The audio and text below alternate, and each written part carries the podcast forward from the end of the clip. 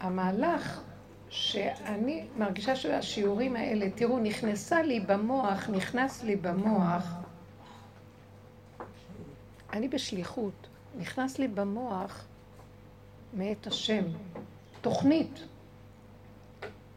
אני בעצמי לא ידעתי למה אני אומרת עץ הדעת, תוכנית עץ הדעת, תוכנת עץ הדעת. זה לא מושג שמקובל כל כך לדבר עליו ביהדות. זה נעלם ונסתר הדבר הזה. ואני דיברתי, והדיבור התבהר לי, ככל שאני מדברת, זה מתבהר לי התוכנית בעצמי. כאילו שולחים לי, אני מדברת ואני שומעת. וכולה יחד איתי. ונפרסה לי תוכנית שלמה, ואני פשוט רואה את המהלך של מה שקורה פה בכדור. כתוצאה מזה ששולחים לי את התוכנית ואני מדברת עליה. וזה לא גלוי בתוך היהדות. ולי היה ברור שזה אמת לאמיתה. ומהי התוכנית? שכתוצאה מאכילת עץ הדת, כולנו שאובים בתוך בועה של דמיון, ואנחנו פועלים מתוכה. ומה שנתנו לי זה, לדיבור, תחקרי אותה, תחקרו את התוכנית הזאת. אתם בתוכה, ויש לכם את התורה בתוכה. אבל אין לכם מבט על שרואה באיזה מקום אתם. התורה היא פנימית, והתורה היא באה מהמקום הפנימי, והפנימי לא רואה את החיצון. הוא לא רואה מעל. הוא רואה את הדבר עצמו, הוא פנימי. ומה אני רואה? שאני רואה תוכנית על, יש לי כוח המקיף במחשבה, שרואה מעל. מה הוא רואה? הוא לא רואה שאנחנו נמצאים בפנים, כמו שאתה אומר בפנים, אז זה מול זה. לא תעשה, כן תעשה, טוב, טהור, טמא, מותר, אסור, כשר, פסול. אני רואה שכל זה, זה דמיון אחד גדול. אבל תקשיבי, התורה היא תורת אמת. אז אני מבינה, אני אומרת לכם מתוך מה שאני מקבלת, אני מבינה במשך השנים שהתורה היא אמת, אבל היא נשאבה לתוך הבלון הזה גם כן, כי לא הייתה ברירה. מעשה העגל גרם שהתורה נשאבה עוד פעם. בלוחות הראשונים, כאילו כל העולם יצא מה, מה, מה, מהבועה הזאת. קרה משהו והשתחררה הבועה, והתגלה האמת האולטימטיבית, המקסימלית, שהכל זה אלוקות והשגחה פרטית, ייחוד השם בעולמו, ואין שום הסתרה ואין שום פירוד. ויחן ישראל בלב אחד כאיש אחד, כולם ביחד.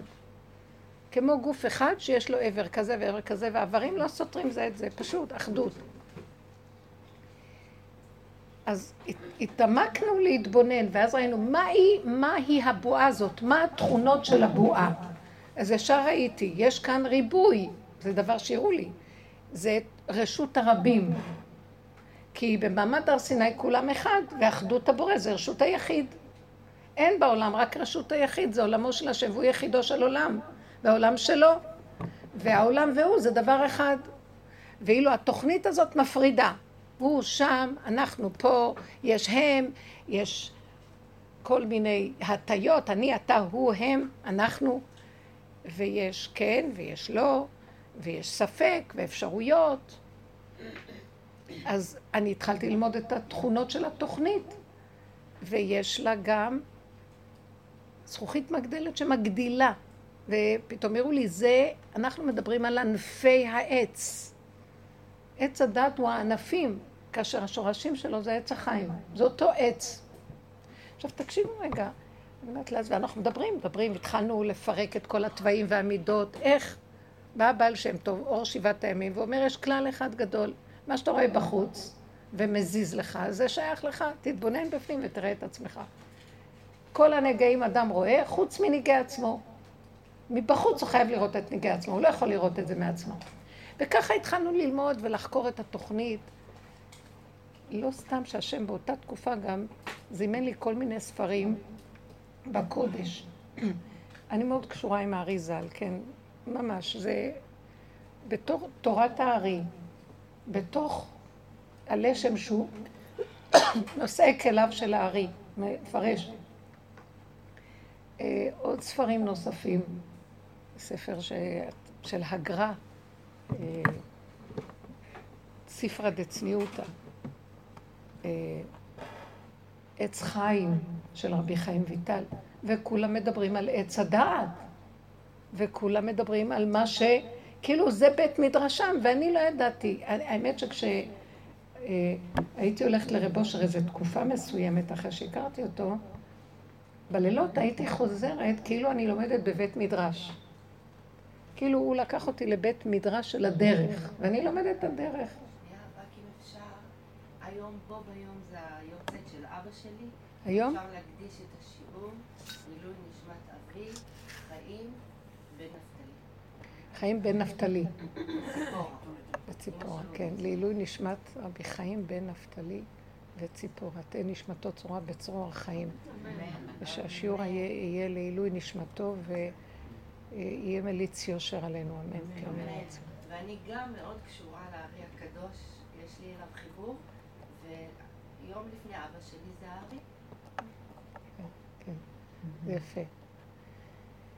אז בכל אופן, את הדרך הזאת, ממש, אני ראיתי שם מה הוא אומר. אז אה, גם רב אושר רמז לי, לא יודעת, זה קשה לי להגיד את זה, אבל כאילו, שאנחנו עושים את התיקון של חטא הדם הראשון, שהוא קשור לעץ הדת. זה לא ההשתלשלות של הצדיקים ביהדות, אך לאחר, שכבר מי זוכר עץ הדת, לא עץ הדת, כולם שקועים בתוך זה. מה זה שהתורה שלנו היא פנימית? אז האור של התורה נכנס לפנימי, ואילו האור של הדרך היא מהמקיף. יש מה שנקרא המקיף ויש מה שנקרא האור הפנימי. האור הפנימי הוא מצומצם בתוך הכלים, והוא שייך רק לפי הכלים. כמו שתגידי, כמה מים יש בכוס. כי לפי הכלי יש מים, אבל יש מה שנקרא מבוע של מים, שממנו הכוס מקבלת את המים. אז הדרך שלנו שייכת לשורש מאיפה באים המים, כדי שהכוס ייכנס בהם מים. אז הכוס, המים בהם הם גבוליים לפי הכלי. ואילו אנחנו באים מהשורשים שהם מספקים את המים לכלי. הבנתם את ה...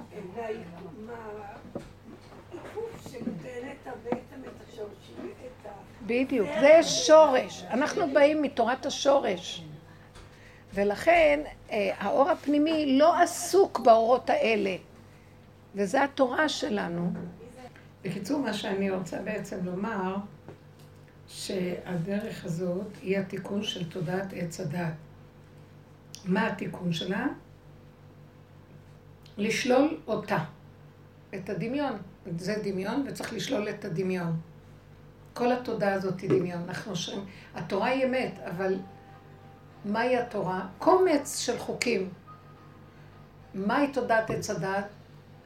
עושה מזה המון, המון, המון, המון, מרבה, ומגדילה, ומתרגשת, ונותנת חותמות של סוגי הרגשים שונים, ואז נהיים מנהגים, ואז נהיים הקפדות, ואז נהיים חרדות, ואז נהיה אה, יראות מדומות, נפולות, מה שנקרא, כל מיני דברים. כאשר באמת הכל זה קומץ אמיתי. קומץ פשוט. אז הקומץ הפשוט הזה, ניצוץ קטן, קדוש, אטום, חלקיק של אטום נשבע בתוך הקליפה. ועכשיו אתם דרך החיים כל הזמן צריכים לדלות אותו מהקליפה. אבל הקליפה היא אהבה, וברגע שאתה נכנס אליה היא, היא מבלבלת. זה כמו שאת נכנסת לאולם המראות, ואת רואה מראות וצורות וכל מיני מפלצות, ואת מתבלבלת. גם החכמים מתבלבלים. אבל יש להם את הכללים חזק של הלימוד, ואז הם מאוד מאוד צריכים ריכוז ולימוד וחוזק וזה וזה כדי לא להתבלבל. אבל הם שוחים בים הריבוי. באו המקובלים, והמקובלים יש להם מבט על. אבל גם המקובלים הם נמצאים בתוך העולם, הם חוקרים מעשה מרכבה, מה שנקרא, את הרכבות השונות של האור הפנימי, בתוך, בתוך, בתוך, בתוך. האור הזה שאנחנו עסוקים בו הוא אור מיסוד העין. אין לו צורה, אין לו דרגה, אין לו אה, זמן ומקום. זה אור שכל רגע מתחדש ונעלם, מתחדש ונעלם, ואין לו רקורד. והתבוננת על מקומו ואיננו, זה אור שרואה ואינו נראה. אין לו מדף, אין לו גודל, אין לו ערך. הכל אפשרי שם וכלום לא. אפשר לתפוס את הדבר הזה בשכל של עץ הדת. אבל האור הזה של העין עוזר לנו להיכנס לחקור. מה מטרתנו לעשות בחקירה? כאשר החכמים הם בתוך עץ הדת, ומתוך עץ הדת הם עושים סיווגים, ספריית הסיווגים. סיווג כזה לעומת סיווג זה לעומת זה. אנחנו צריכים לקחת את שניהם גם יחד ולפרק להם את הצורה. אתם לא מבינים? כי זה אור העין, אור העין מפרק. הוא לא צדיק, הוא גם לא רשע, הוא אין. שם נמצא האור האלוקי. כי את לא יכולה להגדיר את האור האלוקי צדיק. האדם קורא לשם צדיק לפי המציאות שלו, כי ככה הוא מדמה את השם צדיק. הוא לא יכול לסבול השם רשע, חלילה. אז מי ברא את הרשות ומי ברא את כל מה שיש בעולם? אבל התוויות של עץ הדעת שמתרחבות ומתרגשות, נותנות לזה קונוטציה נורא נורא נוראית, זה יוצאות מהיסוד הראשוני של מה זה רשע. רשע זה מה ששולל את הצדיק. זה ההפך של צדיק. חיובי, שלילי. אז שלילי זה לא השם, רק חיובי. אתם יודעים מה, הקורונה צוחקת על כולם, רק מי ששלילי הוא באמת הכי כיף לו. והחיובי תפוס, נתפס ברשת. אז בעצם אנחנו רואים שהשלילי יותר גבוה מהחיובי. כי אנחנו מדמים מה זה השם. השם צריך להיות חיובי. כי האדם רואה את השם לפי הערך שלו, כי זה מה שהוא. אבל האור הזה, שכאן אנחנו מדברים מהדרך הזאת, זה נוגע ביסוד האלוקי, והוא לא זה ולא זה. וזה משהו אחר לגמרי, וזה קשה לנו, כי גם אנחנו שייכים לעולם, אנחנו לא נדמיין את עצמנו לאלוקים. האור הראשון שירד במתן תורה עשה את כולם בחינת אלוקות. הוציא אותם מה, מהתודעה הזאת. כתוב בפסוק, ואני אמרתי אלוקים אתם ובני עליון כולכם. אכן כאדם ל"ב נראה לי, אכן כאדם תמותונו, כאחד השרים תיפולו. פרק ל"ו, איזה פרק זה לא יודע. אז אה, נגמר, חש... חשבו לעשות אותנו אלוקים, להחזיר אותנו למעמד האדם הראשון במתן תורה, הראשון, בלוחות הראשונים. לא זכינו. אז אני מנסה לסבר לכם את האוזן מאיפה האור הזה מגיע של הדרך. עכשיו, מה זה שאנחנו מסתכלים ושוללים? מהי תהליך השלילה של תודעת עץ הדעת? לשלול את החיובי כאת השלילי שלנו. התורה שוללת אותו, טמא, אסור, פסול, חייב. אז את זזה לזכאי, למותר, לכשר, לטהור, שם את מזדהה. באה הדרך הזאת ואומרת, טוב, זה כבר עשינו, בואו ניקח את זה, נפרק לה את הצורה. בואו נפרק לזה את הצורה. מה הצורה של לפרק לזה?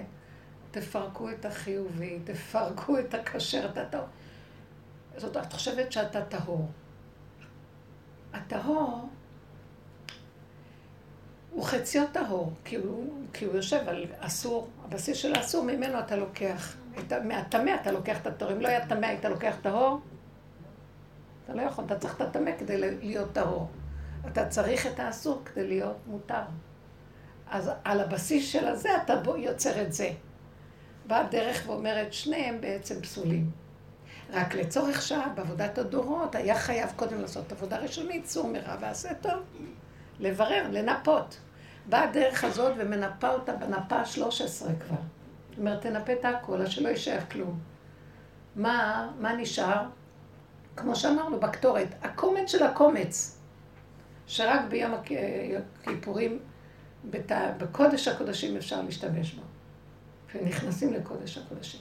זאת אומרת שהדרך הזאת בעצם, מה נתנו לנו? נתנו לנו דרך התבוננות, כאשר בחוץ הוא הסיבה להתעורר ולראות איך אנחנו נראים בפנים. זאת אומרת, לא ללכת במקום של מותר אסור. זאת אומרת, שמישהו מעליב אותי, אני עונה לו. זה במערכת הדעת של התורה, וזה במערכת המידות של הבני אדם. מישהו רק אומר לי מילה ואני, אה, הוא עושה אותי שלילי, ישר אני מאוד מאוד אה, מאוימת, ואני מחזירה מלחמה שער, אני מנסה להצדיק את עצמי שאני צודקת. באה דרך ואומרת, שמה תתחילי לעבוד. תשתקי, תכילי, תתאפקי, תפנימי. תתחילי לראות את השלילה שלך. מה השלילה שלי? אבל הוא לא צודק. תתחילי לראות איך את מבוהלת מזה שהוא, ש, שהוא... את מצטדקת שהוא לא צודק, אבל את מבוהלת? את מפוחדת, את כועסת, את שונאת, את מקנאה, את זה. אז למה את מקנאה? זה החיוביות שלך החיצונית, שאת רוצה להצדיק אותה, יושבת על בסיס אה, רקוב.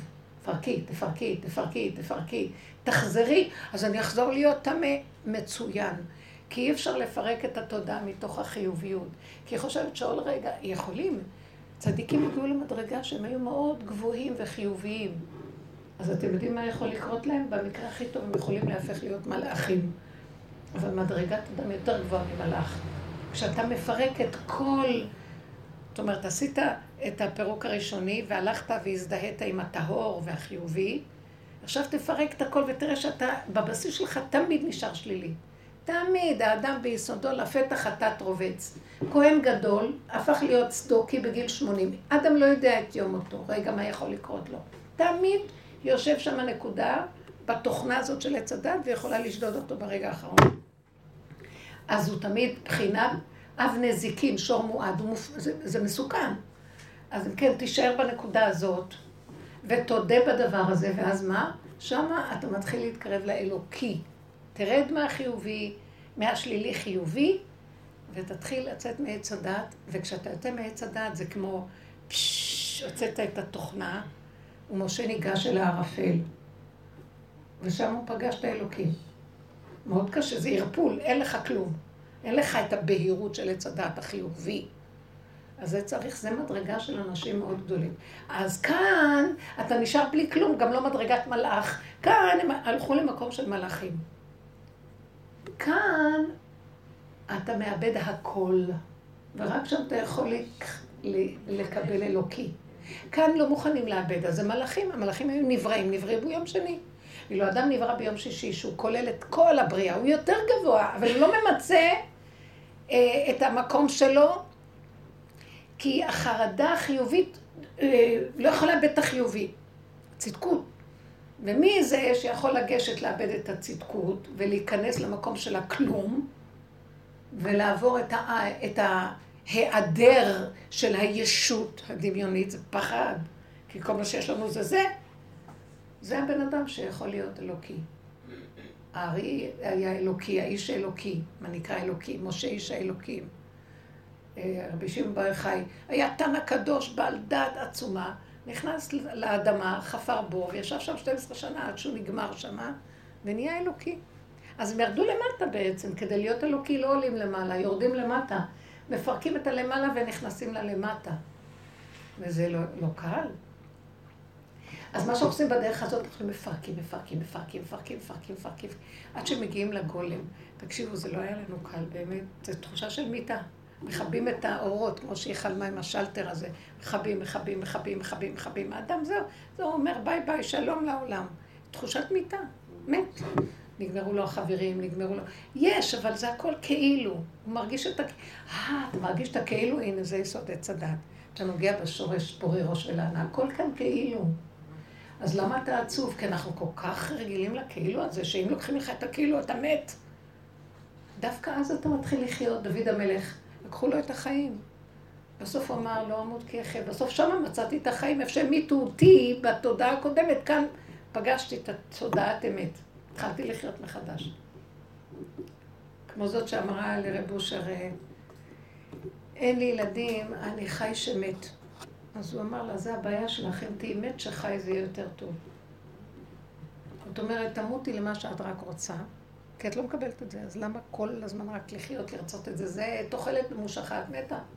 תוותרי על הכל, תגידי, רק תן לי את הנשימה, עכשיו תתחילי לחיות באמת. אז את מתה לרצון הקודם. אז מה שעשינו בתודעה הזאת, כל הזמן פירקנו, פירקנו, פירקנו, פירקנו. ואני את כל הדיבורים האלה, לאחר כל התוכנית שדיברנו, ואני אומרת לעצמי, איפה את מדברת? ובאמת זה היה ברור לי שזה אמת. פגשתי את הכל בלשם בצורות שונות שהוא כותב על זה. שעל מנת לבטל את הגבורות של עץ הדעת, שזה הכול, מדבר על עץ הדעת, חופשי, זו המילה שלו. וזה היסוד של חכמי האמת שהם נגעו בשורשים. שהוא אומר, צריך לפורר את הדינים, זה מה שנקרא עד דק, לפורר כמו ששוחקים את הקטורת. דקה מן הדקה ולפזר. זה הפיזור שעשינו לתודעת עץ הדת. הרב אושר היה אומר, לא מספיק רק uh, למות, צריך גם להיות עפר וגם אפר וגם פחם אם אפשר.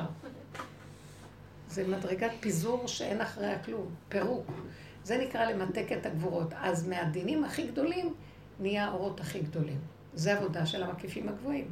כי בעולם הפנימי אנחנו לא מדברים בתורת העולם שלנו, בתורה, אנחנו לא מדברים את הדיבורים האלה. אנחנו כל הזמן מזדהים עם החיובי ופוחדים מהשלילי. מפסידים, וזה לא נגמר, אז עוד פעם, למה התחלתי את כל זה? בואו נסתכל מה זה תשעת הימים, מה זה העניין של בית המקדש. בית המקדש בהר הבית בירושלים, בהר הבית, זה היה מקום שתודעת עץ הדת לא יכולה לשלוט עליו. תודעת הדמיון לא שלטה שם. זה לפי הכללים בנוי כך, לפי הציווי שהשם נתן למשה במשכן, העתיקו את הדגם הזה לבית המקדש. זה מקום ששרתה שכינה, יסוד העין, אלוקי. אז תודעת עץ הדת לא היה לה שם אחיזה, מקום וכלום. והיו כללים איך. הקרבת הקורבנות, זה היה הבסיס הראשוני. העובדה של לשכת הגזית שישבה לפני עזרת הכוהנים, היא ישבה בעזרת ישראל, באזור שם.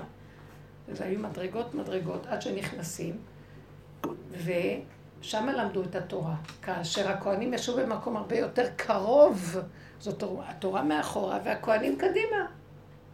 כי התורה של תודעת עץ הדעת זה הלוחות השניים שהחכמים, חכמי הסנהדרין לומדים, הם למדו משם. ואילו הם הקריבו קורבנות והיו סמוכים כבר לכניסה של בית המקדש. האולם והמדרגות נכנסים לבית המקדש. לא, למדרגות מעזרת הכוהנים יש אולם ואחר כך ההיכל. לא היה אולם במשכן, זה שלמה המלך בנה את החלק הזה, זו תוספת שלו. אבל זו עוד הכנה להיכל. ואז בית המקדש, מי נכנס שם? לא נכנסו אנשים בכלל, נכנס כהן אחד או שתיים רק כדי לעשות את המלאכות. וביראה נוראית של דיוק והכל מדויק, רק לא נכנסו אנשים לשם. ריק, שכינה שורה נקודה. זה בית של השכינה. אז שם לא יכל להיכנס תודעת עץ הדת, לא היה לו מקום.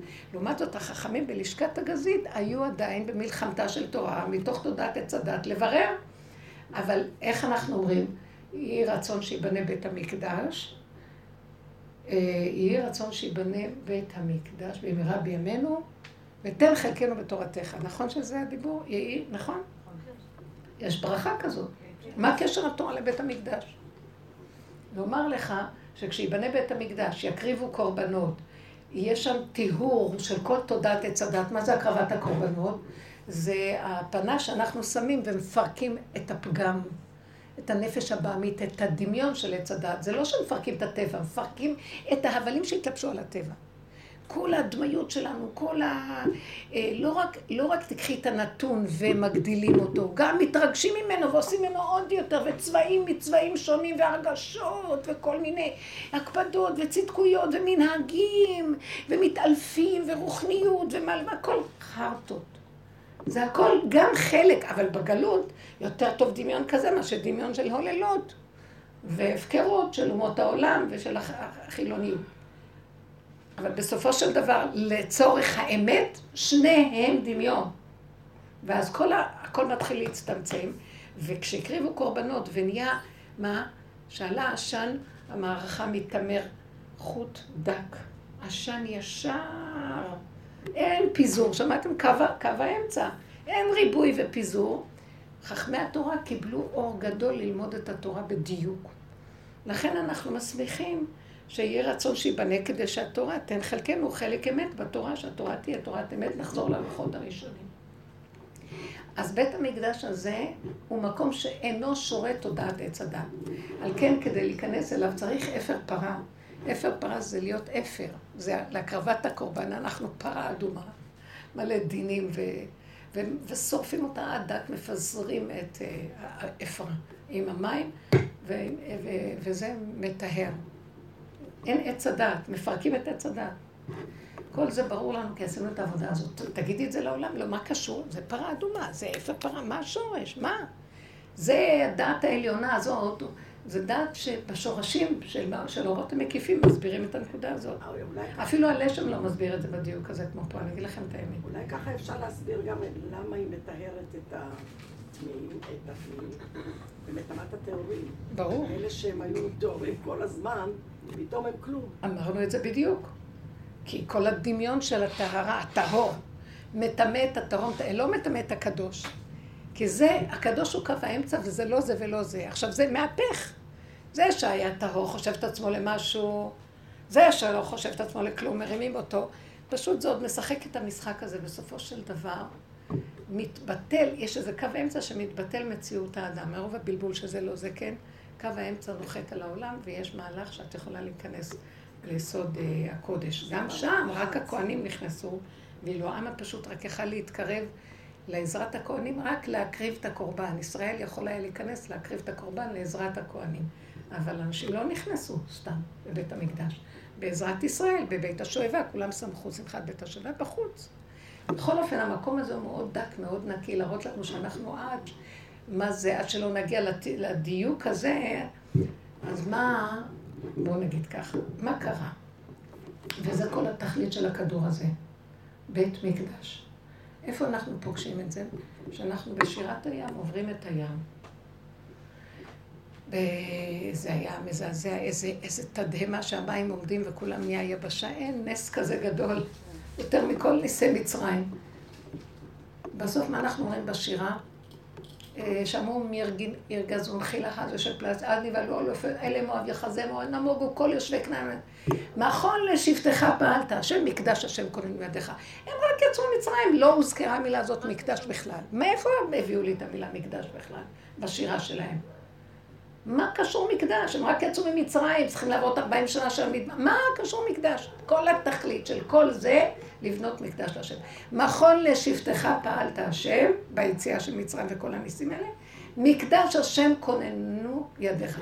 תביאמו ותתאמו בהר נחלתך. זה הפסוק הקודם. היה להם רוח קודש אם כך. ברור, כי התכלית של כל, משה רבנו, התכלית של כל היציאה הזאת, לבנות מקום, להוציא אותם מהמטריקס, מתודעת עץ הדת, מעבדות פרעה, שזה תודעת מצרים, תודעת הסמ"ם הזה, ולהביא, להוציא את העם הזה, להוציא ולהביא אותו לארץ ישראל, ארץ קטנה, מבורכת, שעיני השם אלוקיך בה תמיד מראשית שנה עד אחרית שנה, ולבנות לו שם קודש עוד יותר, דרגה על דרגה על דרגה, עשר קדושות.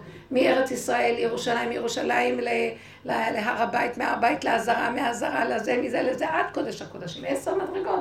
נכנסים, כל זה כדי להוריד, התאווה הקדוש ברוך הוא שתהיה לו דירה בתחתונים, שם במקום הזה, אין תודעת עץ הדת בעולם, שורה השכינה. איפה שיש תודעת עץ הדת, יש מסך מבדיל, ואי אפשר שהשכינה תשרה, זה מסתיר. כל המהלך של יציאת מצרים, כל ה-40 שנה, הכל, הכל, הכל, בשביל בית המקדש. ארץ ישראל, בית המקדש. השראת שכינה, לפרק את תודעת עץ הדת. בשביל זה הוציאו אותנו ממצרים, מצרים זה עץ הדת. כן? זה כל התהליך. מה עשו המרגלים? התחילו לילל על ארץ ישראל. מה, ארץ ישראל, וואי, זה קשה, נכון, זה רעיון נשגב, אבל מי יכול לעמוד בזה? יאכלו אותנו, יהרגו אותנו, זה קשה להיות פה, אי אפשר לסבול. מלא טומאה, מלא לכלוך, מה פתאום, זה רק רעיון, זה לא יכול להיות באמת, השם לא יכול לשרוד בכזה מקום, לא יכול להיות, לא. ונבהלו, חרדו, מתו מכאבים, פחדים, החלישו את ליבם של כולם, לשון הרע לאורך ולרוחב. זהו, בואו אמר להם השם, פה תהיה קבורתכם כל תשעה באב, זה היה בתשעה באב, כל תשעה באב אתם חופרים קברים ומתים. בתשעה באב נחרבו כל בתי המקדשות שבנו. למה נחרבו? כי עץ הדת התגבר על, עץ, על המקדש. מה עשו בבית המקדש? הנה, קראנו חזון ישעיה. אוי, עם אה, כבד עוון, כן? אה, חי טל לזונה קריאה נאמנה רבתי, אה, אה, מה זאת אומרת? אומר שם, כי אה, תרבות תפילה אינני שומע בפריס חן כפיכם אליי, העלים עיניים מכם. באים לבית המקדש להתפלמור, לא רוצה. אה, זבחיכם, בא לי זבחיכם, וכי תבואו לרצות פניי, מי ביקש זאת מידיכם, הסתכל, לא קראתם מה שקראתם בהפטרה, מי ביקש זאת מידיכם רמוס חצריי. משהו נורא, יורד על העם ברמה, אתם בבית המקדש מסריחים, אל תביאו לי קורבנות, אל תתפללו, בבית המקדש. שפכו דם כהנים בבית המקדש, הרגו את זכריה הנביא. דם. מה אתם חושבים שזה פה? הרסו. חורבן. למה הצליחו בתוך, להכניס צלם להיכל.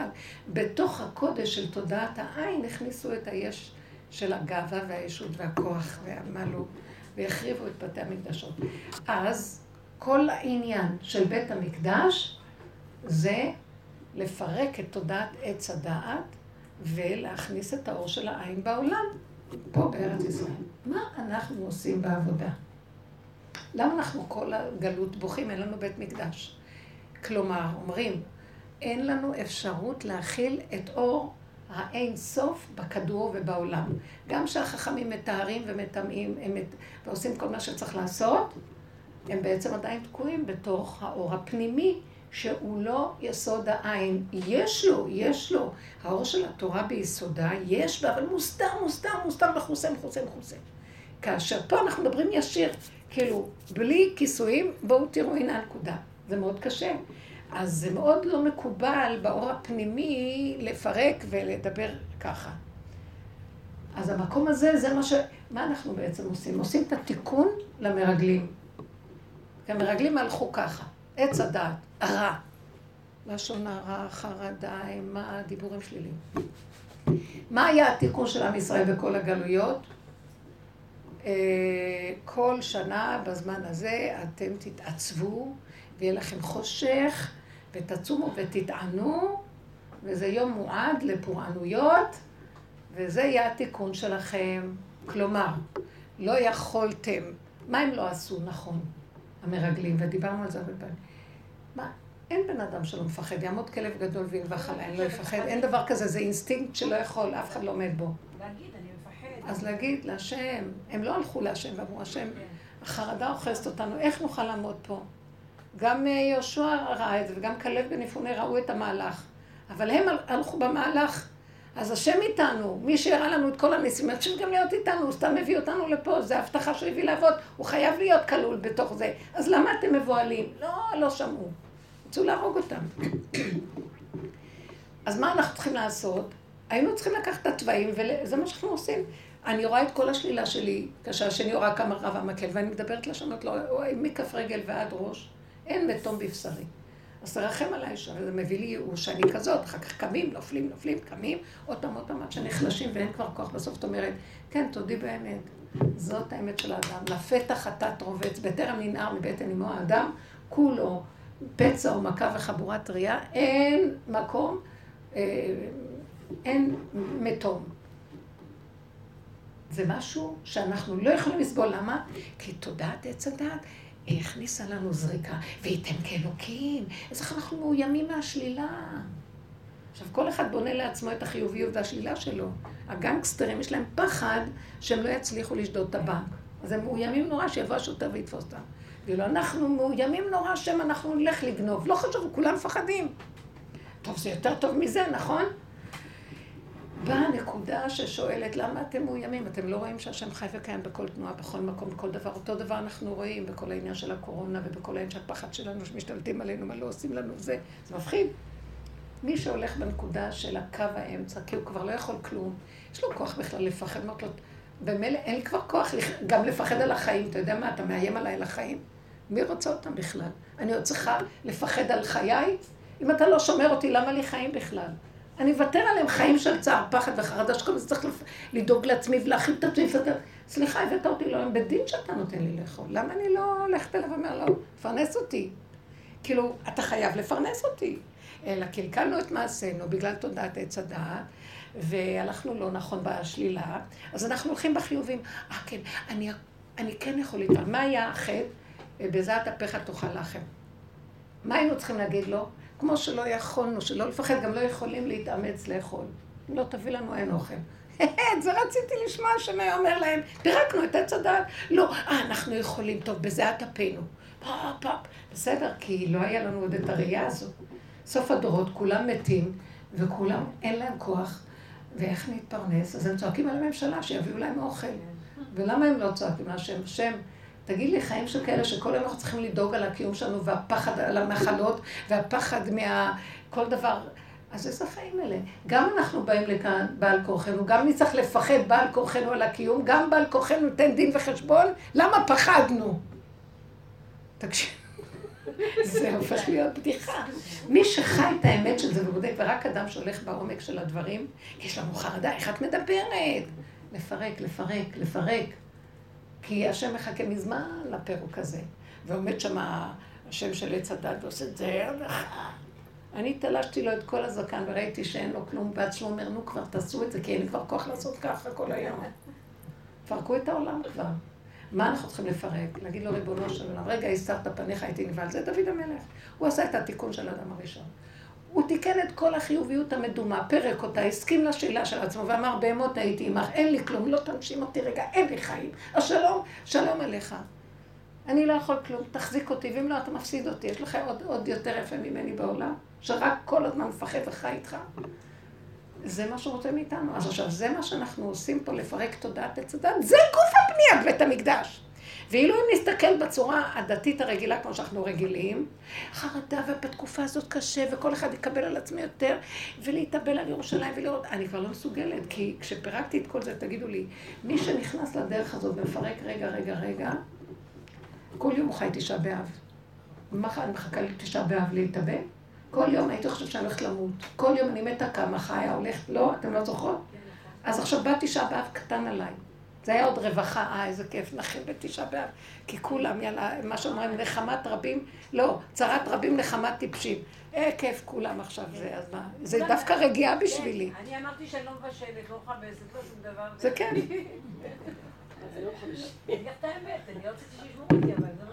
אבל כל התכלית של העבודה, מרוב פירוק אותו דבר יום הכיפורים. וואי, זה יום מפחיד. היו באים אנשים לרב אושר שם, תראה איך מתנהגים ביום הכיפורים. אז הוא היה אומר, יום כיפור זה כמו כל יום? מה קרה? כי אצלו כל יום היה יום כיפורים, כי כל יום היה רואה את הפגמים ונך ובאמת וחי וסליחות ומה לא וכן, ועד שבסוף אמר, אין לי גם כוח להגיד סליחה, זה מה שאני, וגמרנו שלום. אם אתה לא שומר עליי, אין, אין תוחלת בתוכנית הזאת פה. ככה התוכנית. עד שלא תהיה צדיק הכי גדול, רגע אחד עושה לך ככה, אתה הופך להיות הרשע ברגע אחד הכי גדול. מפחיד פחד פחדים, וזה קורה מול עינינו היום. ואני לא מאמינה שהם רשעים. אני מאמינה שהשם עושה את זה כדי שנראה איזה סכנה אנחנו נמצאים. הוא פשוט משתמש בהם כדי להראות לנו כסילים. אתם רואים רגע אחד זה הצדיק הזה, נהיה רגע אחד, וואי, מה לא מדברים עליו? זה לא באמת הוא, זה מראים לנו איך נראה כל העסק הזה פה. הוא רק לדעתי נתן את עצמו אה, שיראו את זה, הוא כאילו הסכים שישתמשו בו כדוגמה. מפחיד, ביזיונות. אז אם אנחנו לא מתנדבים בתוכנו, אני מפחדת, תתנדבו בתוכם כל הזמן רק לשלול ורק להגיד לא ולא ולא ולא. תהיו שליליים, לא תתאפסו בחיובי. אז המהלך שלנו מפרק את תודעת עץ הדת, הלך בית המקדש פה. אני מגיעה בתשעת הימים האלה, אני כבר לא יכולה, אני אגיד לכם את האמת, לא מסוגלת להצטער, יש לי משהו כל כך שכבר הגוף שלי לא יכול להכיל, המוח לא יכול להכיל צער. טיפה קטנה שמשהו לא טעים לי, אני לא מסוגלת, שיהיה לי טעים. גם אני התפרצתי פה לרגע אחד, לא הסתדר לי, לא הייתי הריכוז, לא יכולה, אני גבולית, לא יכולה. נכנסים לדיכאון לפני תשעת הימים. אני לא יכול, וגם הרבנים כבר, אפילו הרב קניאצקי התיר מוזיקה כבר. אמר מי שרוצה שישמע. הם כבר, אני אגיד לכם את האמת, כי הכל בסכנה, כי הגדלות גורמת דיכאון, כי הגדלות. כל עוד הולך לך, בעננים לא הולך לך, אז מתחיל להיות דיכאון, איך הייתי צריכה להיות גדולה, ורק במקרה נפלתי, אז הוא מכה, למה קרה לך שנפלת? אנחנו מציאות נפילה מלכתחילה, אין בכלל מה. רק לצחוק כמו שההוא צוחק, צחוק כזה יש לו. צחוק שמכאן ועד להודעה חדשה הוא צוחק. וואי, איזה צחוק יש לו מדהים. זה הצדיק הזה, יש איזה צדיק שהוא צוחק כל פעם שאני... הוא צוחק, אני, אני יכול, אם אני, אני, אני, אתם רוצים שאני אדגים לכם איך הוא צוחק? זה לא לעיני המצלמה, זה בסדר. רק שם חשוב.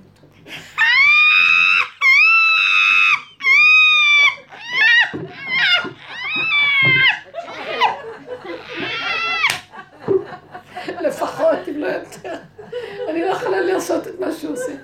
זה מדהים, והוא מתגלגל מצחוק על כלום. כי הוא הכל כלום כזה, ואיך אנחנו רציניים ועושים עניין מכל דבר, אני אעשה בר מצווה, לא אעשה... תעשי, אל תעשי, כאן תעשו.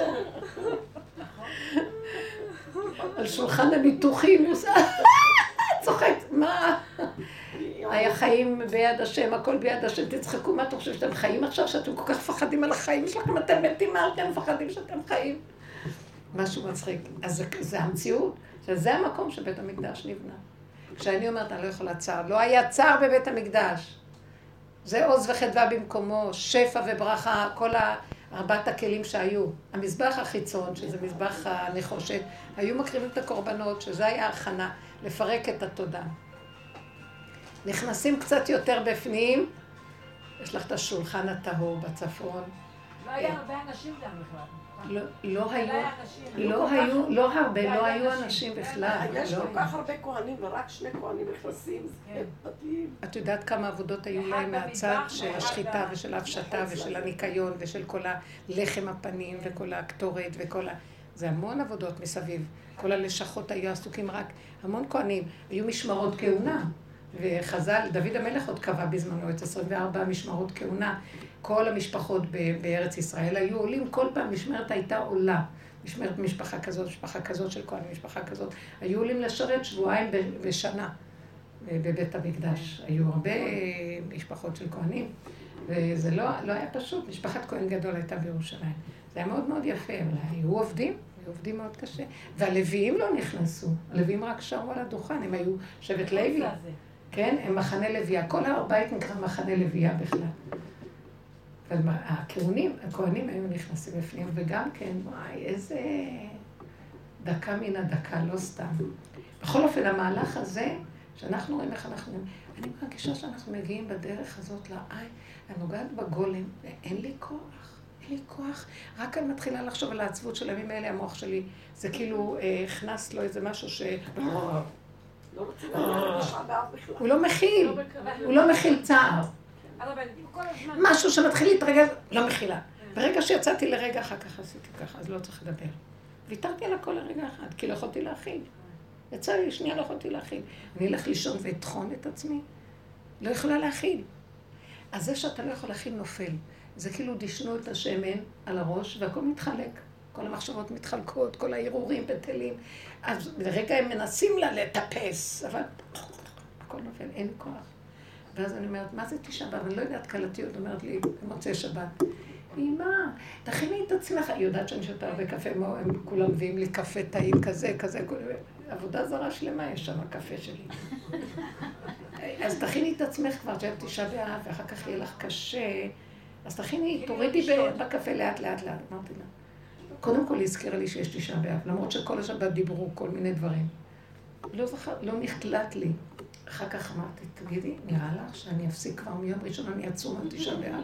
אני צריכה ליהנות כל רגע ורגע ורגע, אם אפשר לשכלל את הקפה עוד יותר בתשעה, זה עוד מה שנשאר לי, מה את חושבת שאני גם את זה אתן?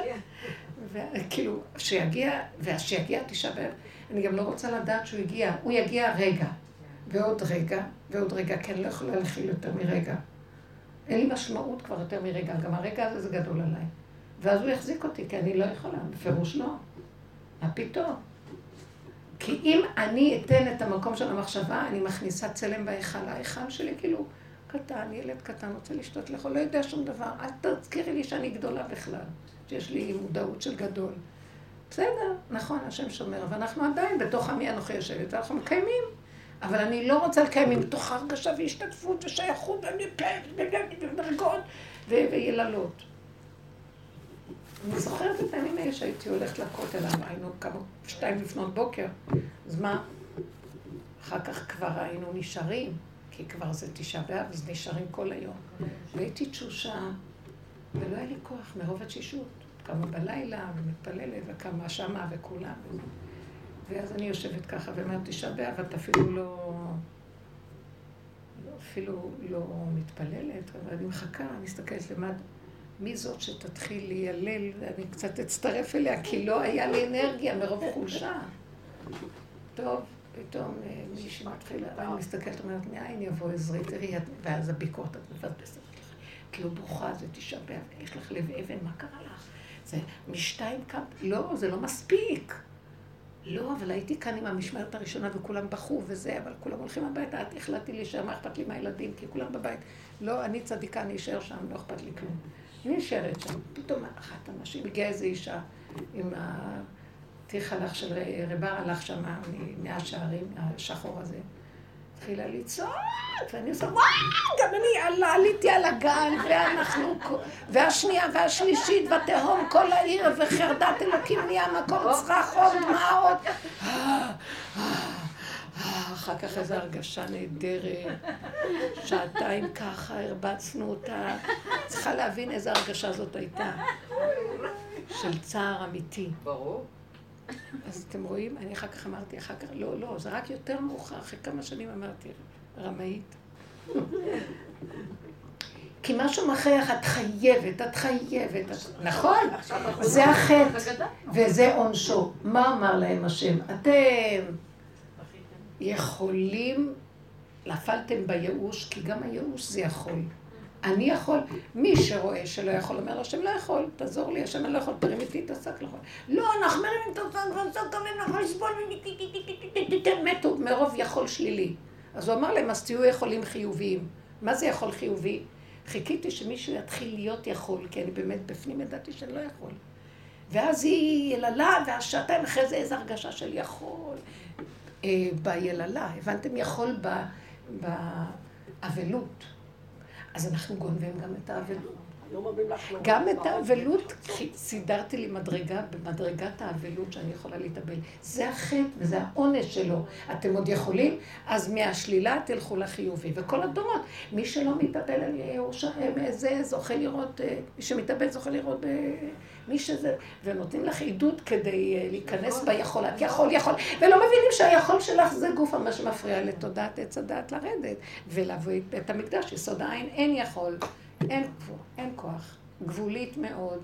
זה התיקון, וזה בונה בית מקדש. לא, אז אנחנו כל הזמן פה, לכן בית המקדש לא ייבנה ברמה הזאת. וצריכים לבוא קומץ של אנשים להתחיל להגיד, די, די, לא יכול, לא יכול, לא יכול. ולאט לאט אתם רואים שזה קורה, אחרי אלה שעובדים ככה, אז הרבנים אומרים, לא, אתם יכולים זה, ואתם יכולים גם זה, ופסח אה, לא חייב לטבול את כל הכלים, ואלה לא חייבים זה, ולא נורא אם אתם לא מתפללים, גם יושבים בבית ולומדים תורה, לא נורא, וגם אם לא לומדים, לא נורא, אין כבר כוח, וככה זה. לא, באמת, לא נורא, לא נורא, וכבר היתרים מתחילים על ימין ועשמאל בכל דבר. נשים פעם היה יכולות לקבל היתר מלידה ללידה? לא. מה, לא, את לא יהודה. היום נשים חמש שנים, חמש שנים. פעם נשים יכלו לקבל היתר, לא יכלו. את יודעת, קראתי הבוקר גם שהברית, אם האמא חולה בקורונה, אפשר לדחות את הברית. נכון. אחד אה, קרא להם בקורונה בחוץ לארץ, עד שהם באו משם והגיעו לכאן, הילד היה כבר בן חודש. לא היה להם, לא היה מוהל גם. לא לא מוהל. אז תקשיבו רגע, אתם לא מבינים? אין, מכריחים את הבן אדם, אתה יכול, אה? יכול. כן, אני יכול בזמן, אני יכול את זה, ואני אדקדק ולא זה, וגם נגד. השם מתחיל לא לקבל את הכל, הוא אומר, אתם לא מבינים, הגאולה לא באה ביכול, היא חייבת לבוא בלא יכול. ולאין אונים עוצמה ירבה. כי יראה כי אוזלת יד ואפס עצור לא ועזוב. לא יכולים, לא יכולים ולא יודעים ולא מבינים. אז אנחנו רואים גם הידיעה נופלת, היכולות נופלות, הכל מבולבל. ידיעה בעץ הדת עושה הכל ברור, וגם אם אפשר אני יכול. לא יכולים לבוא. כל פעם ממנים כל מיני, מפטרים וממנים, שיהיו אחראים על הקורונה, כי הם לא מצליחים להיות אחראים על כלום, כי מצפים מהם שהם יסדרו את העניינים, וכל אחד חסר אונים, אף אחד לא יודע לסדר כלום. כל פעם מפטרים ומחזירים ומסדרים וכולם נראים. ובוקה ומבולקה שוררת, לא, לא יתואר. שורר בעולם, בכל אחד. ממש. יודעת, הרבנית, שאלו, סליחה, שאלו על אה, מקלחת בתשעת הימים האלה. יש כאלה שנוהגים להתקרב מים קרים. עכשיו, שאלו את הרב, זה היה במקרה רב מוצא, ביום שישי שמעתי, שאלו אותו, איזה מים קרים, מה, איך אנחנו, לא כל אחד יכול. אז הוא אמר, כל אחד לפי איך שהוא מרגיש. לא כולנו דומים, יש כאלה אז זה נקודת הגבוליות. זה כי אני אגיד לכם, מכל מקצועות התורה, ההשקפה, ההבנה, הידיעה, פרשנות, ההלכה היא הכי אמיתית. כי היא מהלכת בתוך העולם, בפשטות הקיומית. מה הגבול שלך? והיא מודדת לפי הגבול גדר ועמידה. אם לא מלבישים עליה את כל ההשקפה של ההנחה של הצדקות והגדלות, אז היא מאוד מאוד מאוד פשוטה. לכן ההלכה מאוד חופפת לדרך שלנו. כי היא יושבת בטבע הפשוט, לפי הצורך והכלל של הבן אדם. ומאחר והדת חושבת שהיא גדולה, אז לא, לא, לא מחמירים בזה, מחמירים בזה, כאשר באמת, באמת, ברוב הדברים, הגדולי עולם אמיתיים הם יודעים להקל נכון, ומשאירים את הכלל של התורה ומקילים. כי האדם לא יכול, כי אם האדם לא יכול, אז זה דוחה את כל התורה כולה. הם, הכל תלוי בכלי האדם. עכשיו, כשאנחנו בגבול, באמת, באמת, מורידים את כל ההבלים, הגבול שלנו יודע מה הוא צריך. הכי יודע, הוא יודע נכון. ומתוכו יש כוח ששומר עליו, והוא לא מפקיר אותו. כי הוא מסר את נפשו לדרך, הוא נתן את הכל. מסר את צדקותו, מסר את ידיעותיו, מסר את כוחותיו, מסר, הוא מת מפחד וחזר לחיות. אחר כך הוא צוחק כמו הצחוק של זה, כי גם האדם הזה מת. והוא צוחק, צוחק, צוחק, עד שהוא לא יודע כלום, מנהלים אותו, והוא לא עושה שום צעד אם לא ינהלו אותו. הוא לא זז עד שאומר, אה, נתנו לי רשות לקום, נתנו לי רשות ללכת. ככה הוא חי. עד כדי כך. אז אדם כזה, כבר צחוק אחד גדול, החיים שלו לא ברשותו ומנהלים אותו. ויגידו לו מה לעשות ולא לעשות. שומרים עליו מה צריך לשמור. אז הוא לא דואג בכלל, אני עובר על זה, לא עושה את זה, כן עושה את זה. הוא יודע נאמנה שמישהו מנחה אותו ובדרך עולם. כן? אנחנו פוחדים כל הזמן בגלל הדעת של עץ הדעת, אבל לאדם שאין לו עץ הדעת, כמו ילד קטן, הוא לא מפחד כלום, ומישהו שומר עליו. רק עץ הדעת. אז איך הוא הסביר יפה, הוא אמר, אנחנו לא, לא כולם שווים, יש כאלה רגישים יותר, יש כאלה פחות רגישים, אז כאילו כל אחד יעשה איכשהו, איכשהו כן, זה חכם בתורה. אני אוהבת את החכמים, הם אמיתיים. אלה שבאמת יש להם שכל ישר, אבל התבלבלו גם הם. הם רואים שאלה מקפידים. ואז אומרים, לא, כן, אבל גם הם רוצים להראות שהם משהו. הלכו לאיבוד כולם גם. כי יותר מדי, הכל אה, מוחצן. אחד רואה את השני יותר מדי, ואין אמת פשוטה של כל אחד ומשהו. גם הבן של הרב יורם אמר, אין שום בעיה, אפשר להתקלח, אני אגיד לכם למה. כי זה הכל דמיון, כי זה הכל דמיון. והדמיון מתחיל ליפול, בייחוד הדמיון של הגדלות החיובית. למה? כי רוב העם פשוט ואין לו כוח כבר, והעם הפשוט, הוא יביא את הגאולה. אלה עוד יושבים להם במדרגות, כי העם הולך להם כאילו. אבל העם הקטן הפשוט אין לו כוח, תנו לנו לאכול ותנו לנו לחיות. אין לנו כוח כבר, גם ככה מצצו לנו את המיץ, יושבים עלינו כל הגדולים למיניהם, ועל חשבוננו הם חיים עם הגדלות והפרסום והכבוד. והם מקבלים, אנחנו יושבים ואוכלים את השאריות שלהם, ואין לנו כוח כבר. למה העם הפשוט יקשיב לקול שלו יותר מכולם? כי הוא הכי אמיתי. ואלה שהכי סבלו, הכי אמיתיים, יגידו. בסופו של דבר אין, זה לא דבר חיצוני, זה דבר פנימי. כל הדרך הזאת היא מאוד מאוד פנימית. אף אחד לא יכול להגדיר איפה הרמה של השני בכלל. אבל האדם יודע, ולא מאמינים לבני אדם. לא, אני נשלטת על ידי מישהו שהוא יודע מי אני, והוא יגיד לי מה לעשות. בסדר, זה ככה, אנחנו בדורות חיים, אנחנו מאמינים לשכל של הגדולים.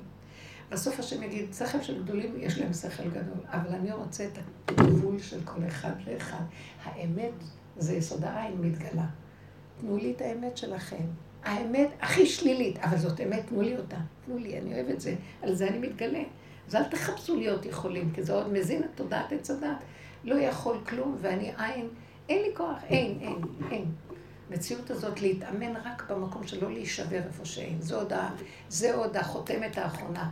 אנחנו בעין, אבל אם אנחנו שבורים, כאילו ימותו ולא בחוכמה. כבר אתה מת, אז כבר ת, תשמח. אז לכן אנחנו צריכים להיות בהשלמה לגמרי, ולהיזהר מאוד מאוד מאוד שלא להישבר, משום דבר. מהעין. שום דבר. ממש, לא להישבר. איזה דבר גדול זה. צריך להיות חזק מאוד ולא לתת לביקורת העצמית לשבור אותנו. סגרו את המוח ותשארו איך שזה ככה. לא חשוב מה היה, בלי ביקורת, בלי שיפוטיות, בלי לדעת, בלי להבין, בלי כלום. ככה וזהו. זה גאולה בפני עצמה, כי לא נדרשים לכלום, חזרנו למקום הראשוני לפני עץ הדת. ושם השם מתגלה ואומר, טוב, אז שובו אליי, עכשיו אני אטפל בכם. אתם הילדים שלי, תשענו עליי, אני אביא עד אליכם הכל בכבוד, במתיקות. זה יסוד בניית בית המקדש. הדרך הזאת, היא בונה את בית המקדש קודם כל בתוך יסוד האדם בפנים.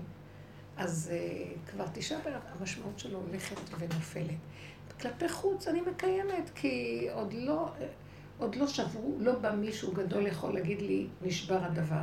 אז אני כלפי חוץ מחכה, למרות שבפנים אני מרגישה, ואם כמה כאלה עושים עבודה ככה, כבר יבוא מישהו גדול וישבור, כי הוא תלוי באלה שעושים בפנים עבודה, אז בסוף מאפשרים לו להגיע ולהגיד. אז כל עוד, עוד לא היה הקול החיצוני הזה, אז אנחנו מקיימים, אבל בלי לדעת, בלי הרגשים, בלי התנדבויות. נגיע, עושים, נגמר שלום. אני לא יודעת. אם לא, אם לא יזכירו לי, אני לא יודעת. ואין טענה עליי. לקח את כל, לקח את כל הכלים, את הזיכרון, את הכל. מה הטענה על בן אדם? פטור. אבל פתאום מביא מישהו שמזכיר לי, היא הזכירה לי את את ה- תשעה באב. תקשיבו, באמת, זה היה לי שוק, לרגע אני שומעת אותה. מה, מה קשור? אה, תשעה באב? תקשיבו, זה כאילו, אין חיבור במוח. למרות שדיברו על זה, ואני יודעת את זה, כאילו נתק. ואז אמרתי, לא רק זה שאני תשעה באב, אני אוותר על כל יום שאני חיה טוב בשביל איזה יום שאני עוד לא יודעת בכלל אם הוא קיים. וגם מי יודע אם לא, וזה טוב, כי אז ככה הוא ייעלם. ככה פתאום לא יהיה יום כזה, ופתאום יופיע אור כזה שיגיד, פטור. זה נקרא שייפסק. אבל אם אנחנו נזין אותו, נזין אותו ונחכה שבתוך ההאזנה הזאת יבוא איזה קול, מאיפה הוא יבוא? הכל בוקע מתוכנו, מהמדרגה של עצמנו, כאשר אנחנו עושים את העבודה נכון. אתם לא מבינים כמה הכל תלוי באדם עכשיו. לתת את המהלך האחרון של לא יכול באמת בתוך הנפש, ולא להצטדק בפני אף אחד, ולא להתנצל, להתווכח. מה זה קשור אני לאחרים? מה קשור בכלל שאני ארצה? כל התרבות החיצונית נופלת. אז יש משפחה, אז יש זה, מה קשור? איפה שנעים לי וטעים לי, ביחד איתם, בסדר. איפה שמשהו סותר, מה קשור לי אליהם? האדם צריך להישאר ביחידה של עצמו, ושמה הוא מקים את השכינה שלו. זה לא אנוכיות, זה אנוכי השם. זה הפך מאנוכיות. למה? כשמתגלה שכינה ומקימה אותו, היא זאת שמחברת אותו להכל, ודרכה הכל נעשה. היא מזכה את האדם שהוא עושה פעולות להיטיב לשני, ולא מהמוח שלי, שגונב, הגדלות תמיד גונבת, אני לחצות מצווה, אה, אני יותר צדיקה, אני אעשה יותר תפילות, וזה בא מפה, הכל גנוב, אין כלום לשכינה מזה. בכל פה אכלנו אותה. ויש לנו הרגשה טובה, הרגשות האלה הם שקר אחד גדול. ללכת על יסוד האמת הפשוט. האמת היא מדהימה, היא כל כך מדהימה, היא גאולה בפני עצמה. שימו לב איך הכל נופל, אז את הולכת בחוץ, מי שיודע מי את, מה את, למה את. את גם לא מוטרדת למה אחרים כאלה, לא כאלה. העיניים שלך לא עולה בחוץ בכלל. מה אכפת לך, ילך ככה, לא ילך ככה, כן יעשה לזה. הפוך, המקום שלך, הפנימי, מזכה את כל העולם. יש רחמים על העולם. מסתכלת על העולם, אני לא רואה, אני רואה בן אדם לא, צ... לא צנוע, בכלל לא רואה אותו, לא רואה שזה לא, זה לא, זה משהו מוזר. פעם הייתי עוד מתביישת, לפעמים אני נוסעת באוטובוס ואני קוראה, לוקחת את העיתון, אני רואה עיתון אה, ישראל היום, אני קצת רואה מה קורה פה. סתם נוח לי קצת, אני כבדה ועמוקה, אז זה טוב לשחרר את המוח. יושבת לידי איזה חרדית, אז לא נעים לי שהיא תראה שאני קוראת עיתון. אני לא רואה היום אף אחד, כולם נראים לי אותו דבר. בני איש חד נחנו. הכל לפי הסיבה. אני מודה להשם. הוא לבד השיל מעלה את החשבונאות הזאת. כי אנחנו חיים בחברה חרדית, לא נעים, כן נעים, לא נעים כל הזמן בתוככי ירושלים, זה מאוד קשה בקבוצות האלה, אבל גם זה כבר מתפרק. מתפרק הכל, כן. הכל נהיה משהו ישר, אני לא יודעת אפילו איך להסביר אותו. קודם כל הימים הם בכלל ימים. מתחיל ראשון, זה כבר שבת. נכון. הכל יום אחד. נכון. זה לא שבת. אוי, היה נהדרות. איזה מתוקות אתן. תקשיבו, הבנות כאן מדהימות. מישור. איך אתן את מרגישות את. האמת. שוב ביום חמישי. נכון, נכון. את הלחץ של... אוי, איך ששמח לי את הלב שכבר עוד מעט שבת. תדלגו על תשעה באב במוח. תדלגו. תעשו מה שצריך, נגמר. אל תכניסו את המוח לכבדות הזאת. אל תחיו את החיה הזאת, נגמר לי. ברגע שאנחנו עושים ככה, אנחנו אומרים להשם, נגמר לנו הכוח להכיל את החיובי של עץ הדעת. כי היינו שליליים, עכשיו אנחנו בחיובי. שלושת אלפים, לא, שלושת אלפים שנה אנחנו בחמש מאות, שלושת אלפים חמש מאות שנה, אנחנו בנשיאת העול של אנחנו יכולים להחזיק את היום הכבד הזה. הוא מחכה מתי נגיד לא יכולים, אז הכל נופל, לא יכולים. אם יבנו את בית המקדש בתודעה הזאת, יחריבו את זה עוד פעם. זה צריך להיות עין כדי שזה ייבנה. מאוד מאוד שייך, כן. הייתי אצל אה, הבן שלי בתל אדשים. חזרתי חזרה, ודיברתי עם אה, כלתי ביום אה, אמצע השבוע. אז היא אמרה לי, מזמן לא הייתם? אמרתי לה, מה מזמן? לא היינו שבוע שעבר? את מבינה שהיא לא זכרה שאנחנו היינו שבוע שעבר? ואנחנו לא זכרנו שזה היינו שבוע זה נראה כאילו עידן ועידנים. ממש. אין, אין משמעות כבר, נופל לא. הספרייה הזאת המסווגת, נופלת, ונהיה פשש, הוא מוציא את התוכנה, מוציא את התוכנה, מתחילים להרגיש את. הפשש. ממש ככה. כן. שאלו אותי על השיממון, מה, אז עכשיו שאין לנו עץ הדת זה שיממון. אמרתי להם, תראו, יש מצרים שזה עץ הדת, וכל ההוא-הא, כאילו תרבות המערבית של היום, ההוא-הא, רעש, עניינים, אדם עסוק ולא חי את הכלום. אחר כך הוציאו אותו למדבר, זה באמת נורא, מפה לפה זה שיממון נוראי. המדבר זה שממה, ושם אפשר להרגיש את השיממון, כי זה הפך תודעת עץ הדת. אבל התכלית זה ארץ ישראל. זה לא מצרים ולא המדבר. התכלית זה להיכנס לתחום של ארץ ישראל. ארץ ישראל באמת זה תודעת אין סוף. הנה השם אלוקיך בתמיד, אתה מושגח. מה? אתה זורע, חורש, אוכל דברים. אתה חי בפשטות הכי פשוטה, הלכה. תלך באדמה, פשוט. הקדושה יורדת עד אליך לשם. בחורים ובסדקים, בכל דרכיך דיו. אין מוח והשקפות ורוחניות וגבהות. זה שקר של אומות העולם שגנבנו את השקר שלהם אה, כשהיינו בגלות. הלכנו על תודעות גבהות, גם החסידות גנובה מאוד. גבהות, הבנות, השגות, גבהות. למטה, למטה, למטה. ארץ ישראל פשוטה, פשוטה, פשוטה, ריקה. לית לה מגרמה, ואז האור של שער החמישים יכול להיכנס ולתת לה. וככה הוא מחיה את הקופסה הקטנה הזאת, זה התנאי, ארץ ישראל קטנה, אדם קטן, הכל קטן, בית המקדש קטן, הכל קטן, והשם, האור הכי גדול, הוא אוהב את הקטן, הכי קטן, זה אי אפשר להבין את זה. מעט המחזיק את המרובה. הצמצום הזה זה יסוד נצרך לגילוי האור האלוקי. עכשיו, גדלות עץ הדת, לא יכול האור אינסוף להיכנס שמה. כי הוא מדמה לאינסוף שלו, יענו. כאילו, הוא יודע הכל. הכל מתחיל להתפורר. כלום. אדם, כולם מרגישים גבוליות. גבול. הכל גבולי. הכל מתערב. תדעו לכם, זה הולך לקראת מצב של פירוק. ברור לי. זה ברור. המדינה תתפרק, מוסדות המדינה. המושגים במוח יתפרקו, ההשכלה תתפרק, הרבנות תתפרק, יתפרקו. האדם יצטרך להישאר קטן, ואם אין לו את ההכנה שהוא יסובב את פניו מעצמו לעצמו, אני לא מרחמת, אני לא מקנאה במה שהחרדות והפחדים, רק מזה לבד אפשר כבר ל... לא יודעת מה בעולם. זאת הכנה הכי גדולה שיכלה להיות, ועוד יותר תתכוננו. פנימה, פנימה, פנימה, ולא יודעים. וחיים ושותים וקמים כאן ועכשיו. זהו, זה שיעשה איתנו מה שהוא רוצה, אנחנו לא יודעים, אנחנו יכולים. אנחנו יכולים להגן משהו? מי יכול להגן פה כלום? לא יודע. רבו שר היה אומר דברים לא פשוטים, שמה שיהיה לקראת הסוף, קטן עליו השואה.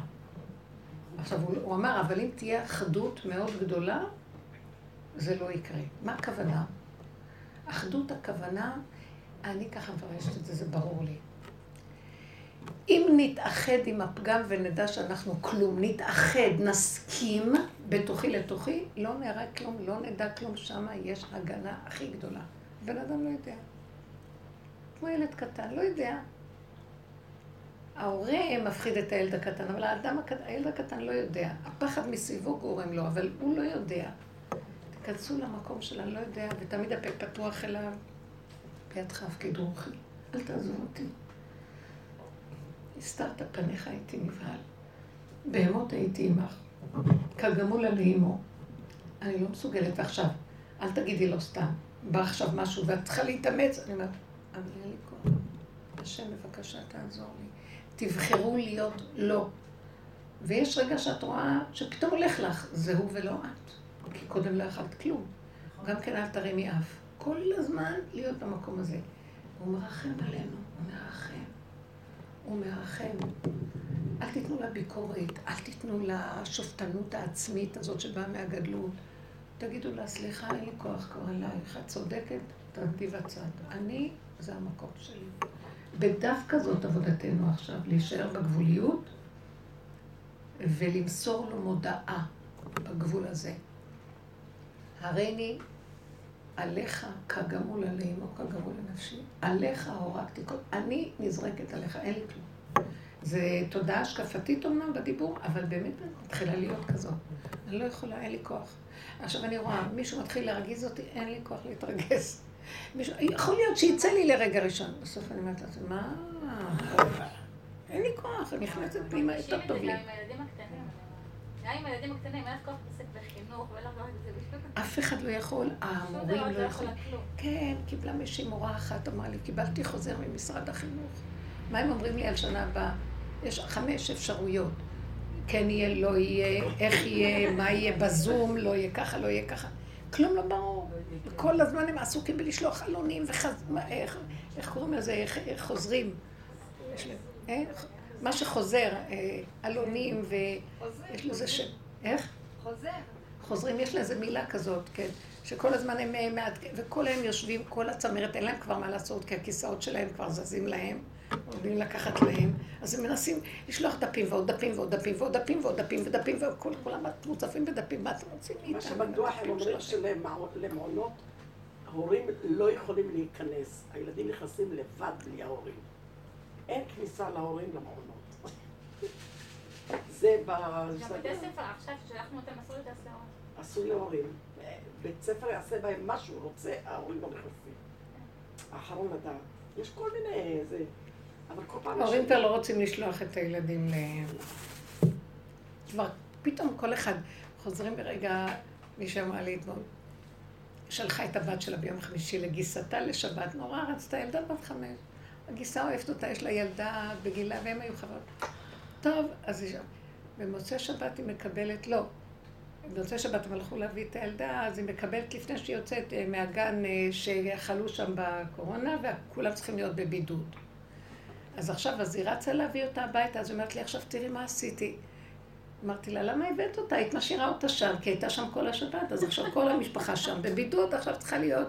עכשיו, גם את הכנסת אותה בחזרה לבית שלך, אז המשפחה הזאת בבידוד, זאת בבידוד, כולם יושבים ומתבודדים להם בתוך הבתים.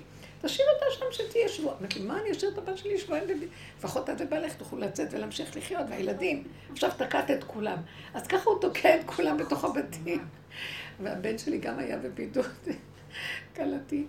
אז אני, הנכד בשבת, סבתוש, איזה כיף, יש לנו עוד שבוע להיות בבידוד, איזה כיף. הבן שלי אומר לי, חגיגה, אמא, את לא יודעת מה הולך כיף, אוכלים, שותים, נחים, שמחים, לומדים איך שהם רוצים, בסדרים שלהם. אמרתי לו, זה מה שכתוב על הימים האלה, זה שלושת, קרא עליי מועד, שהם עתידים להיות ימי מועד, זה מה שקורה פה. הוא אומר לי, את לא מבינה איך אנחנו נהנים. איך השם אוהב אותנו, מכניס אותנו. המציא איזו מטלה מעניינת מאוד, שהשם לא ייגע באף אחד. לא ייגע באף אחד. הרבנית, אנשים יוצאים מהבתים בלי- בלי מכשירי טלפון. בלי. בלי. כל ההפגנות האלה שיש בתל אביב ובירושלים, הם מקבלים הוראה לצאת בלי טלפונים. אז מאיפה הם שלא? ידעו שהם אה. שם. כדי שאם יידבקו וזה, שלא יגידו להם עכשיו. אה. כי השב"כ יושב על הטלפונים. רק דרך הטלפון יודעים איפה כל אחד נמצא. ברור. אז אנשים, הרבה אנשים כבר לא יוצאים עם המכשיר. ככה אם יש, אה, תפסו מישהו ב- ב- ב- באיזה מקום של קניות או משהו, שלא י- יקטלגו אותך עכשיו.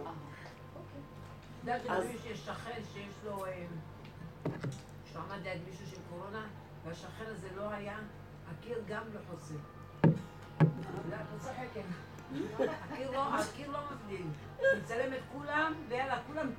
כן, את כולם, לא קוראים היה לבת שלי. מדהים, מדהים. הבת שלי התקשרו אליה, אמרו לה, את נכנסת לבידוד, אמרה לה, למה? אז הוא אמרה, תן לי ביום הלוי, אמרו לה, לא וכן, את את קוראת לאחד שהוא, אה, יש לו, אה, היה מישהו חולה קורונה. בואו לא נדבר יותר מדי, מה שצריך לעשות זה באמת לחזק את הגוף. שהמערכות חיסוניות, לא להיות ב... לקחת אה, דברים שמחזקים את הגוף, ויטמינים. כן. זה מאוד עוזר, הגוף כשהוא חלש אז מתלבשים עליו דברים. הווירוס הזה קיים בתוך הגוף. נכון, הוויטמינים טובים. כל דבר שאדם נחלש יכול ללכת לאופק לו, זה זה, זה הקורונה, לא יודעת מה. אז צריך מאוד לחזק את הגוף, ולאכול יותר ברמה מאוזנת, לא לאכול שטויות והבלים, כי הגוף נחלש. שלא יהיה קטרוג על האדם, כאילו, לא לזלזל ולצחוק. אני מדברת שניקח את הכל ברמה של לא לדעת, לא להבין, לא להתרחב, כהבנה מרחיבה. אבל כן, בכל אופן, יש מקום שאנחנו כן יכולים לשמור על עצמנו, לא לזלזל ולהתהולל עם הגוף. לשמור פחות סוכר. אומרים שוויטמין D הוא מאוד טוב, הוא מחזק את המערכות. לא לאכול אומגה סוכר. שלוש היא טובה. כן. יש אומגה בזה, יקרים, כל הוויטמינים שלהם מאוד יקרים, אבל אפשר ללכת מעט, של אה, פשטן, זרעי פשטן בלבן, אגוזים, דברים כאלה, לחזק את הגוף, דברים, לא לאכול יותר מדי גם חם, לא לאכול יותר מדי פחמימות וכל ה... ובשרים ועופות מלא, זריקות מלא, נורא ואיום מה שהולך. לא לאכול מהדברים האלה, כמה שפחות ויותר, ויותר להשאיר את הגוף רך ונינוח ומחוזק. זה מאוד חשוב, הליכה גם קצת טובה, לעודד את הגוף אה, לנוע. ואדם שומר, והפה שלו להשם והוא בקטנות של עצמו, ונגמר. אנחנו לא מזלזלים חלילה וצוחקים. רק באמת, אנחנו בשיעור שאנחנו שמים את הפנס לראות את הגיחוך, אז אפשר לצחוק, אבל באמת, באמת, כשיש שעה של קטרוג בעולם, גם צריך להיזהר, בגלל שזה לא... השם ישמור עלינו באמת.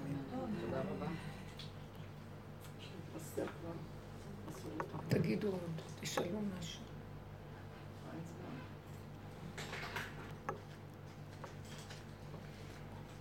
אני חוזרת על העיקרון הזה שהוא מאוד מאוד חשוב.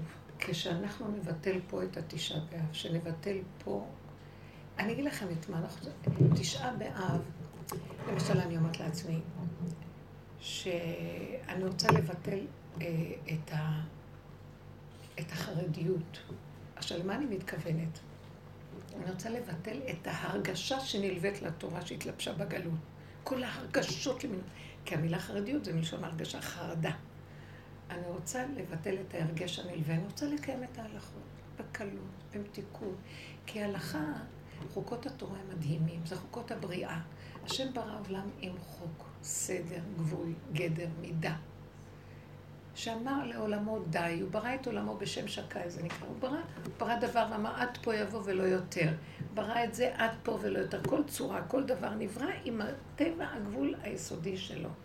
ואני אוהבת, אני אוהבת מעשה הבריאה, הוא מדהים בחוכמתו. אין חוכמה יותר גדולה מזאת.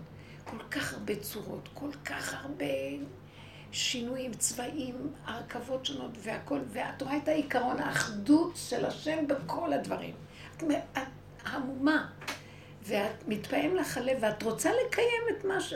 לשמר את בריאתו היפה, לכבד את רצונו ואת בריאתו. זה תכלית האדם, ולהודות כל היום, ולא לזוז מדי שלא תהרסי את מה שקיים. כי האדם יכול להרוס. אז מבחינה זאת החוק הוא, וה, והגבול הוא דבר חשוב מאוד. זה בעיניי התורה. וזה, מתי האדם יכול להגיע למדרגה? שהמידות שלו מדויקות. כי כשהמידות לא מאוזנות, אז השכל של התורה גם מתרחב. לכן צריך איזון, דיוק, פשטות. אז קיום התורה. עכשיו, שבת, אין דבר יותר מתוק בעולם משבת. אבל יש דברים בתוך השבת שכתוצאה מכל הגלות התרחבו עלינו. החרדה, הדלקת נרות, הזמן של הדלקת נרות והחרדה, וה, וה, וההכנות לשבת, וה... אני לא יכולה להכיל את זה יותר. אז כתוצאה מזה אני לא סובלת את השבת, בוא נגיד במרכאות. לא, חלילה. בוא ננפה. אני אוהבת מאוד את השבת. אז בואו נוציא את מה? כמה סלטים, לא סלטים, זה רק אחר כך עצות. אבל את החרדה הנלווית. כי אפשר לעשות עשרים סלטים בלי חרדה. אפשר לעשות דברים בלי חרדה. אני ראיתי את זה. כשאני עומדת ואומרת לו, אבל שבת חמדה גנוזה. תן לי, גם ההכנה לשבת צריכה להיות חמדה גנוזה. למה רק השבת עצמה?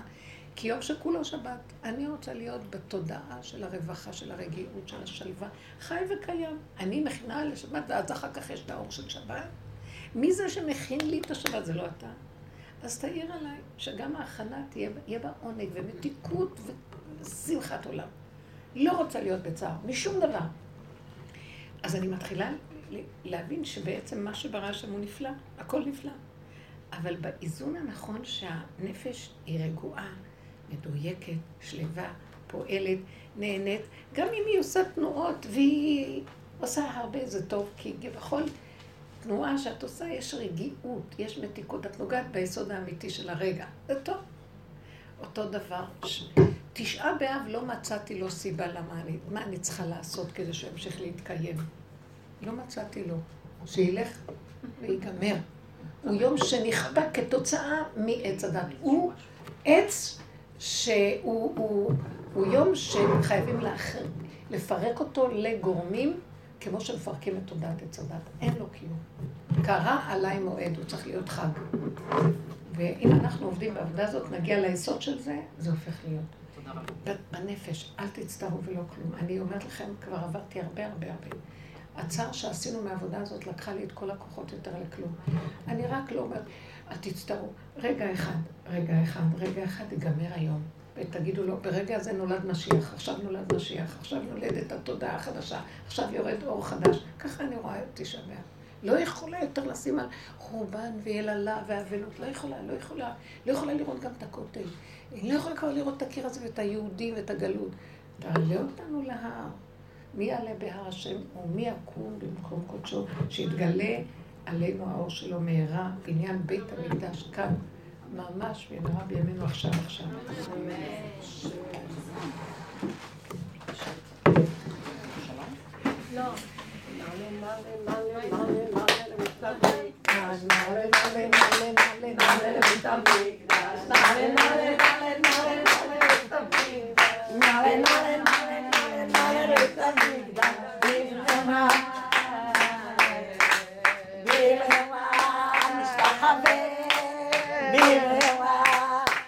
male, vive male, sta bene, male, male, male, male, questa vita, male, male, male, male, questa vita, male, male, male, male, male, questa vita, male, male, male, male, male, questa vita, vive male, vive male, sta bene, vive male, male, vive במהרה נשתחווה אשריכם ישראל, אשריכם. וואי, שיהיה כבר במהרה. מי חמוך עם נושע בהשם. אמן. אבל תתגלה ברחמים כבר. אמן.